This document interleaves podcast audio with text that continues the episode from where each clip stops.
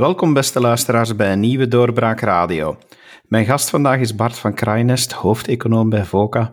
En Bart heeft een interessante paper, zal ik maar zeggen, geschreven over de economische verschillen in ons land. En dat is wel heel boeiende materie om door te nemen, om toch wel eens een aantal cijfers bij elkaar te zien en uh, daarover van gedachten te wisselen. Dus daarom, Bart, van harte welkom in onze podcast. Goeiedag om meteen maar te beginnen, ja, we hebben drie gewesten. Ja, uh, economisch gezien zijn dat echt wel drie verschillende gewesten. Hè. Van, uh, als je alleen al kijkt naar, naar de groeicijfers, uh, economisch gezien, dan verschillen die behoorlijk, heb ik gezien. Ja, wel, ik denk het uitgangspunt was, was een keer kijken van inderdaad van, van hoe zitten de cijfers eigenlijk vandaag. En, en daar denk ik de conclusies, ja, er zijn uiteraard grote parallellen. We blijven heel, onze regio's, de drie regio's in België, blijven economisch heel nauw aan elkaar verbonden. Uh, dat is niet onlogisch natuurlijk, um, dat blijft nog altijd het geval. Maar er zijn ook heel belangrijke verschillen en die verschillen, ja, die blijven niet zonder gevolgen. Zoals je zegt, op vlak van economische groei, die springt wel onmiddellijk in het oog natuurlijk. Um, ja, zien we eigenlijk dat Vlaanderen ja, persistent sterker groeit dan de andere twee, twee gewesten. Uh, als je het bekijkt sinds de jaren 50, is eigenlijk drie jaar op vier dat Vlaanderen sterker groeit dan, dan Wallonië en Brussel. Het verschil in economische activiteit, in het niveau daarvan tussen Vlaanderen en Wallonië, is daardoor ondertussen opgelopen tot, tot 40% Wat natuurlijk enorm is en wat dat ja, niet zonder gevolgen blijft op, op ja, vlak van welvaart, op vlak van financiële situatie, op vlak van politieke situatie denk ik ook. Dus ja, ik, ik, ik, ga, ik hou het vooral op de economische cijfers, de, de analyse. Maar ja, die, die zijn niet, niet allemaal zo vrijblijvend natuurlijk.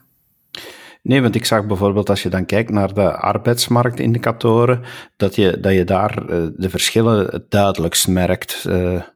Ja, arbeidsmarkt is, is een gekend, gekend uh, probleem, als ik mag zeggen. De, de situatie ja, de, op dat vlak is, is, is compleet anders. Hè. Als je dat vergelijkt op de meeste van die arbeidsmarktindicatoren, uh, zit Vlaanderen min of meer gemiddeld tussen de Europese regio's. Het is ook niet zo dat Vlaanderen een topregio is op vlak van arbeidsmarkt in Europa. We zitten gemiddeld. Maar Wallonië en Brussel zitten eigenlijk op allerlei indicatoren gelinkt aan de arbeidsmarkt telkens bij de zwakste van Europa. Ja, op vlak van regio's. Dus en die zitten daar in het gezelschap met een aantal Griekse, Spaanse, Italiaanse regio's. Niet meteen regio's die uitblinken in economische performantie. En dat is toch wel een situatie die, die, ja, die toch wel vrij extreem is. Als je het gewoon een keer gaat bekijken in totaal aantal mensen op actieve leeftijd, dus tussen 20 en 64 jaar, die niet aan het werk zijn. In Vlaanderen is dat 1 op 4, wat gemiddeld is in Europa, zeker niet schitterend. Maar in Wallonië is dat meer dan 1 op 3. In Brussel gaat dat richting 40%. Dus ja, 36% Wallonië, 40% Brussel van de mensen op actieve leeftijd die niet aan het werk zijn. Dus die zijn zowel werk, werkzoekende of uh, gewoon zelfs totaal niet actief op de arbeidsmarkt. Ja, dat, dat, is natuurlijk enorm en dat vreet natuurlijk aan, aan, aan, aan de welvaart uh, van die gewesten.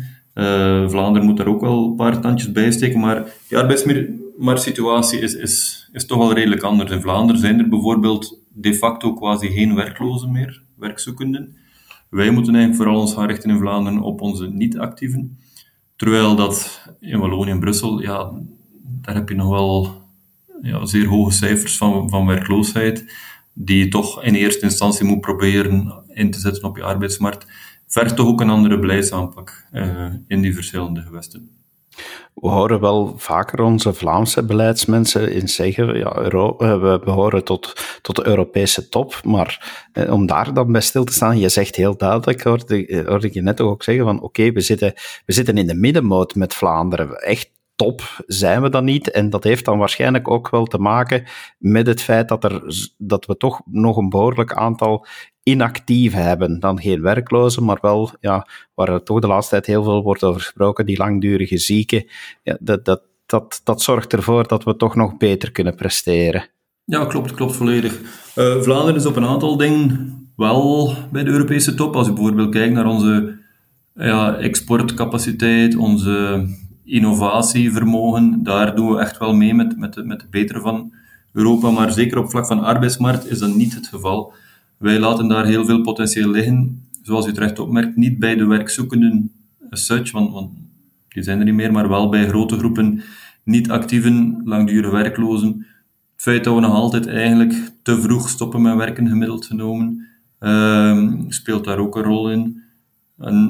Wij moeten daar ook in Vlaanderen, we hebben de neiging soms om ons, um, okay, de paper is niet zo bedoeld, maar, maar bevestigt dat natuurlijk om ons te vergelijken met Wallonië en Brussel en dan denken van we doen het wel veel beter in Vlaanderen en dat klopt ook.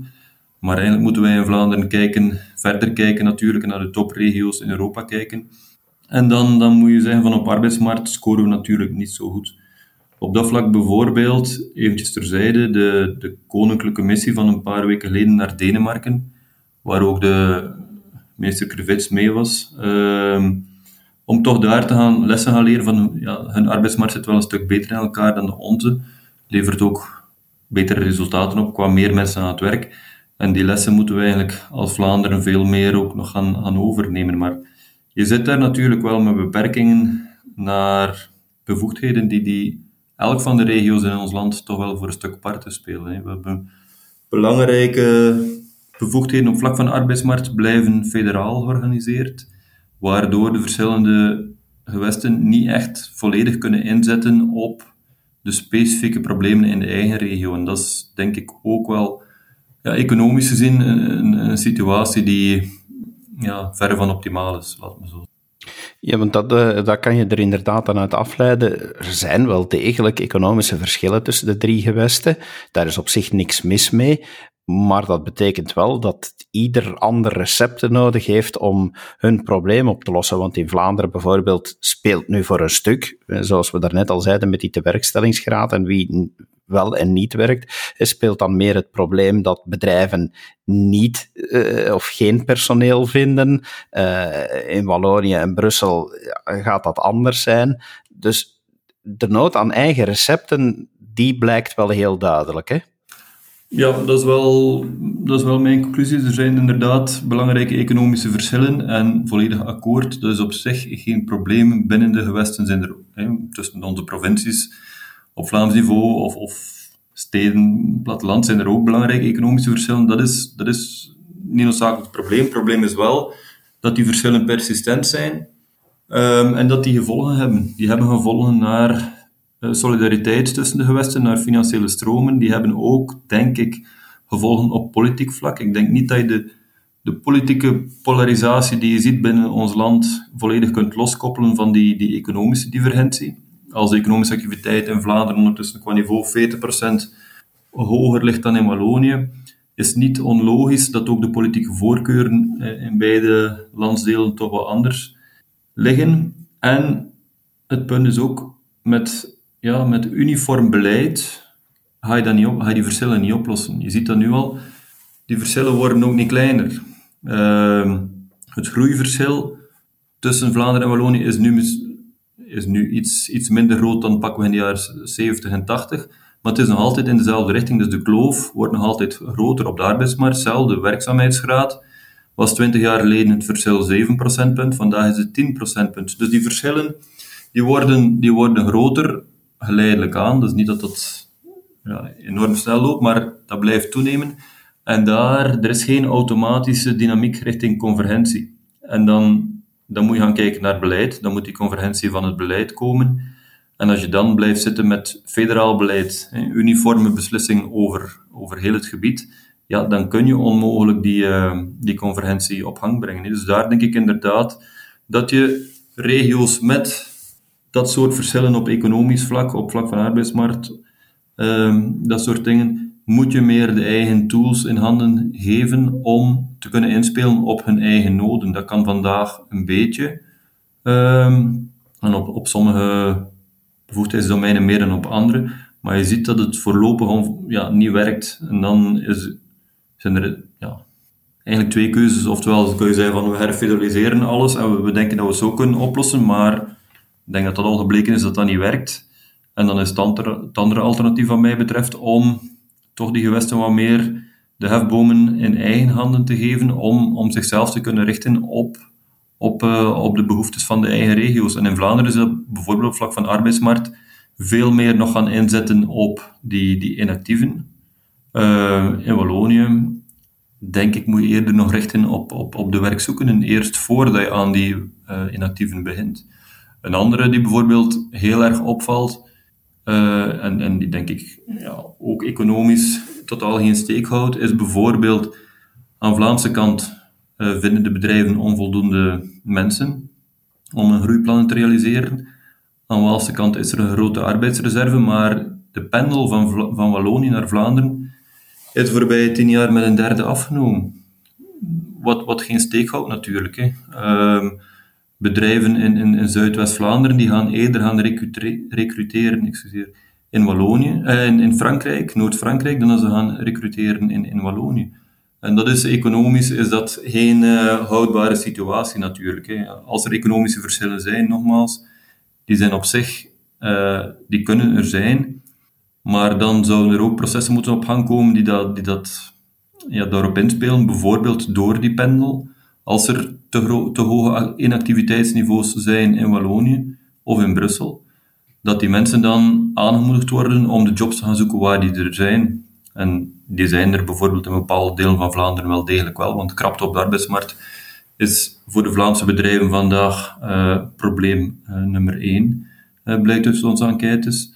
Um, maar je ziet dat de dynamiek niet, niet op gang komt en zelfs in tegendeel dat die dynamiek aan het afnemen is. En dan moet je, denk ik, toch wel daarop gaan inspelen met aangepaste beleidsaanpak op regionaal niveau. En dat hebben we vandaag nog altijd te weinig. Want we kunnen wel zeggen dat we niet moeten vervallen in uh, een, een, denken van: oké, geef ons meer, meer slagkracht, meer beslissingsmacht om uh, binnen onze eigen grenzen van de regio aan de slag te gaan. Want het is voor Vlaanderen, als we concreet daar naar kijken, uh, ook wel, wel goed als Wallonië het beter doet. Want de, de, andere regio's, en voor Brussel geldt het dan ook, de andere regio's zijn wel heel belangrijke partners voor, uh, voor Vlaanderen. Ja, inderdaad, dat klopt. Dus dit is geen uh, soort uh, ruzie zoeken tussen de regio's. Het blijft zo dat voor elk van onze gewesten de andere twee gewesten veruit de belangrijkste handelspartners zijn. Dat is niet onlogisch natuurlijk, maar we blijven natuurlijk wel één land. Ehm, maar dus dat betekent ook dat elk van de gewesten, in dit geval concreet Vlaanderen, er alle belang bij heeft dat Wallonië en, en uh, Brussel het economisch zo goed mogelijk doen. Dat geeft implicaties naar. Brussel en Wallonië zijn een belangrijke afzetmarkt voor de Vlaamse bedrijven. Dus als daar economisch beter gaat, ja, dan hebben we daar ook meer, uh, meer afzetmogelijkheden. Heeft ook implicaties naar de financiële stromen tussen de, tussen de gewesten. De enige manier om die echt wezenlijk te gaan inperken is een soort economische inhaalbeweging van, van Wallonië en, en Brussel op Vlaanderen. Uh, dan gaan die transfers uh, automatisch afnemen en anders blijven die gewoon waar dat ze nu ongeveer zitten. Um, dus ja, we hebben er al belang bij. En denk ook aan Waalse kant zie je ook dat de huidige aanpak eigenlijk uh, de situatie niet verbetert. Ze hebben daar ook de voorbije decennia allerlei grootse plannen opgezet. Uh, de Marshall, uh, Marshallplan voor Wallonië, Contra pour l'avenir op een bepaald moment. En je ziet toch dat dat niet echt de problemen oplost. Dat verbetert de, situatie niet. Het is niet dat, dat, dat, Wallonië nu in één keer sneller gaan groeien is dan, dan Vlaanderen. De voorbije tien jaar, tot, tot net voor corona als je wil, groeide Vlaanderen nog altijd een half procent per jaar sneller dan Wallonië, wat natuurlijk wel wel zeer significant is. Ondanks al die, die groots opgezette plannen.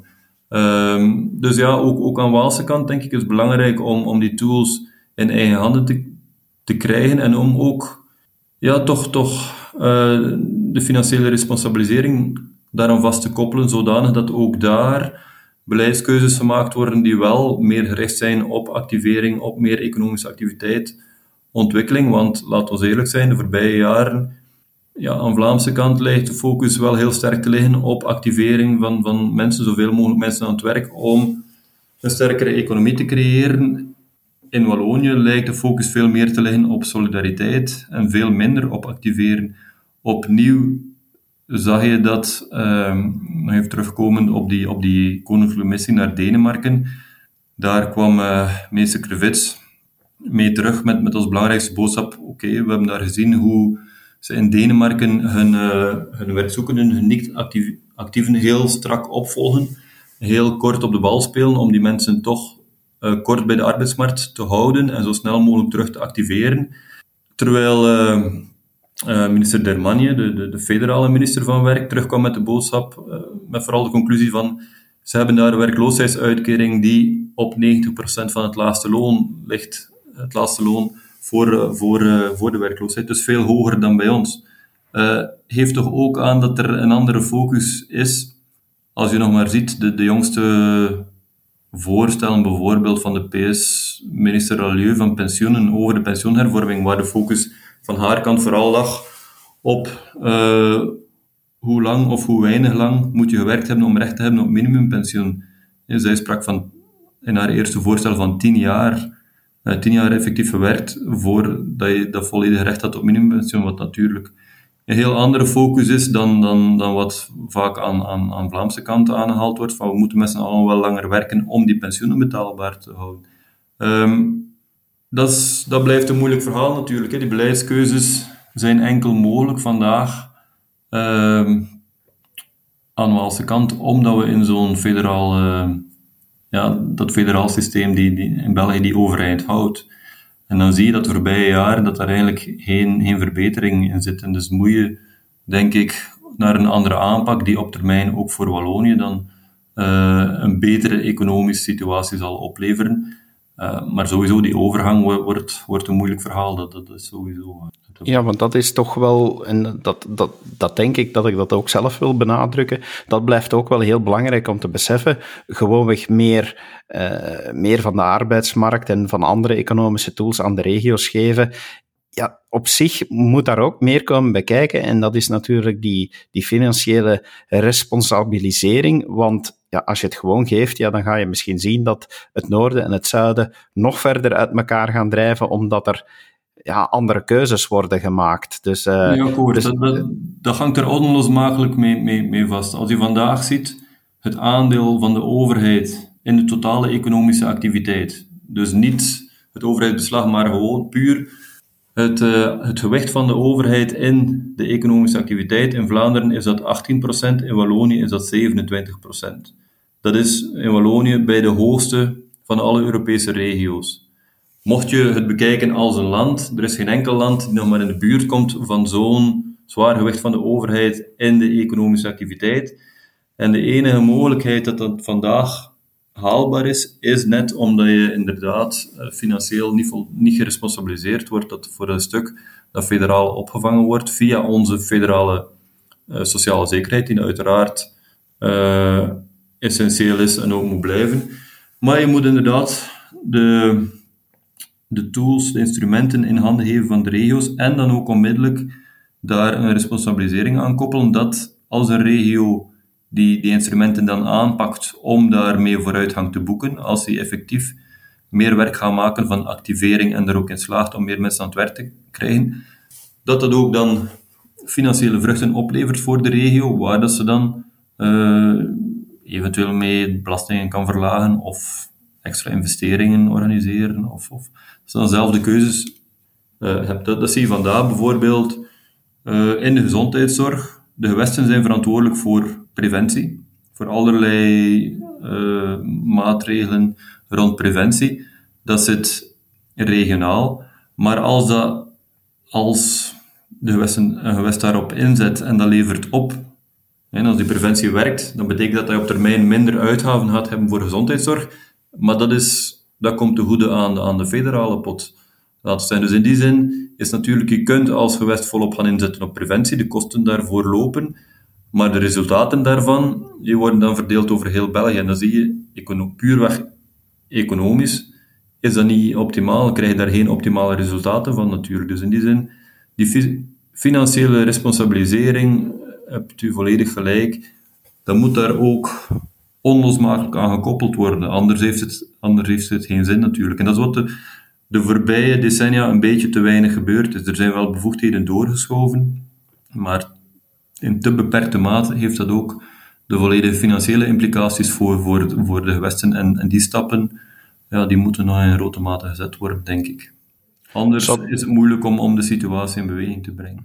Ja, sommigen zullen uiteraard ook wel zeggen van, ja oké, dit, is, uh, dit is allemaal uh, voer voor economen, dit, dit is theorie en, en voornamelijk de, de, de neoliberale of de liberale ondernemers uh, we zijn hiermee bezig, maar dit heeft echt ook wel gevolgen voor iedereen, want je ziet dat toch ook wel in die armoedecijfers. Er zijn niet alleen die economische verschillen. Als je de armoedecijfers erbij haalt, dan zie je dat, ja, dat die cijfers van, van die economische cijfers, waar we het nu al de hele tijd over hebben, dat die ook wel gevolgen hebben effectief op de welvaart. Eh, want ja, als je kijkt naar armoedecijfers, ook daar verschillen de regio's enorm ja, in. Akkoord, nee, nee. Wat ik daar straks zei, ik bedoel... Uh die cijfers, die, vers, economische verschillen, die zijn niet zonder gevolgen. En dat wordt soms, denk ik, een beetje te gemakkelijk vergeten. En de cijfers op zich zijn niet liberaal of neoliberaal. De cijfers zijn gewoon, zijn allemaal objectief publiek beschikbare cijfers. En die, die geven toch wel een heel, uh, een heel uh, verontrustend beeld wat je conclusies zijn, of, of hoe je dat kan aanpakken. Daar kunnen we dan over gaan discussiëren. Maar inderdaad, die armoedecijfers, dat is, dat is dramatisch. Uh, als je gaat kijken de, de, ja, de Europese standaardindicator voor armoede, dus het risico op armoede of sociale uitsluiting, daar zit Vlaanderen op 13%. Dat is bij de laagste van alle Europese regio's. In Wallonië is dat 25%, in Brussel is dat 38%. Dat is effectief bij de hoogste uh, Europese regio's. En dat is natuurlijk dat is een enorm verschil. En dat geeft ja, ook, ook zeer grote implicaties die losstaan van met welke bril dat je dit bekijkt, hè. alleen al op vlak van levensverwachting, daar zie je die verschillen ook. Uh, het is gekend, mensen in armoede, uh, dat heeft die leven in armoede, dat geeft gevolgen voor de levensverwachting. En als je dan een grotere groep hebt die in die categorie zit, ja, dan zie je dat ook in de middels. En, en het is vandaag zo dat de gemiddelde levensverwachting in Vlaanderen is anderhalf jaar hoger dan in Brussel, tweeënhalf jaar hoger dan, dan in Wallonië. En er zijn ook ramingen van het planbureau van hoe dat, dat de komende jaren zal ontwikkelen. En dat verschil wordt alleen maar groter. Dat loopt jaar na jaar verder op. En dat is inderdaad, heeft belangrijke implicaties uh, ja, voor, voor, voor, voor iedereen, inderdaad. En daarom, het een beetje vanuit die optiek van, ja, mijn eerste conclusie is, als je gewoon die cijfers bekijkt, dit is geen houdbaar, dit is ten eerste geen gezonde situatie, het is ook geen houdbare situatie, want de dynamiek uh, gaat nog altijd verder in, in de richting van meer uh, divergentie. En dan kun je gaan nadenken van hoe kunnen we daar iets aan veranderen. En dan, ja, daar kun je inderdaad discussies over voeren. En zal er ongetwijfeld de komende jaren nog heel veel discussies over gevoerd worden, van wat is daar mogelijk. Maar wat mij betreft is de, de piste om daar te kiezen wel meer eigen instrumenten in handen en met de financiële responsabilisering daartoe. Uh, je moet ook eerlijk durven vaststellen dat sommige van de beleidskeuzes die uh, pakweg aan Waals of ook aan Brusselse kant de voorbije jaren voorgesteld werden, zijn gewoon ja, niet realistisch.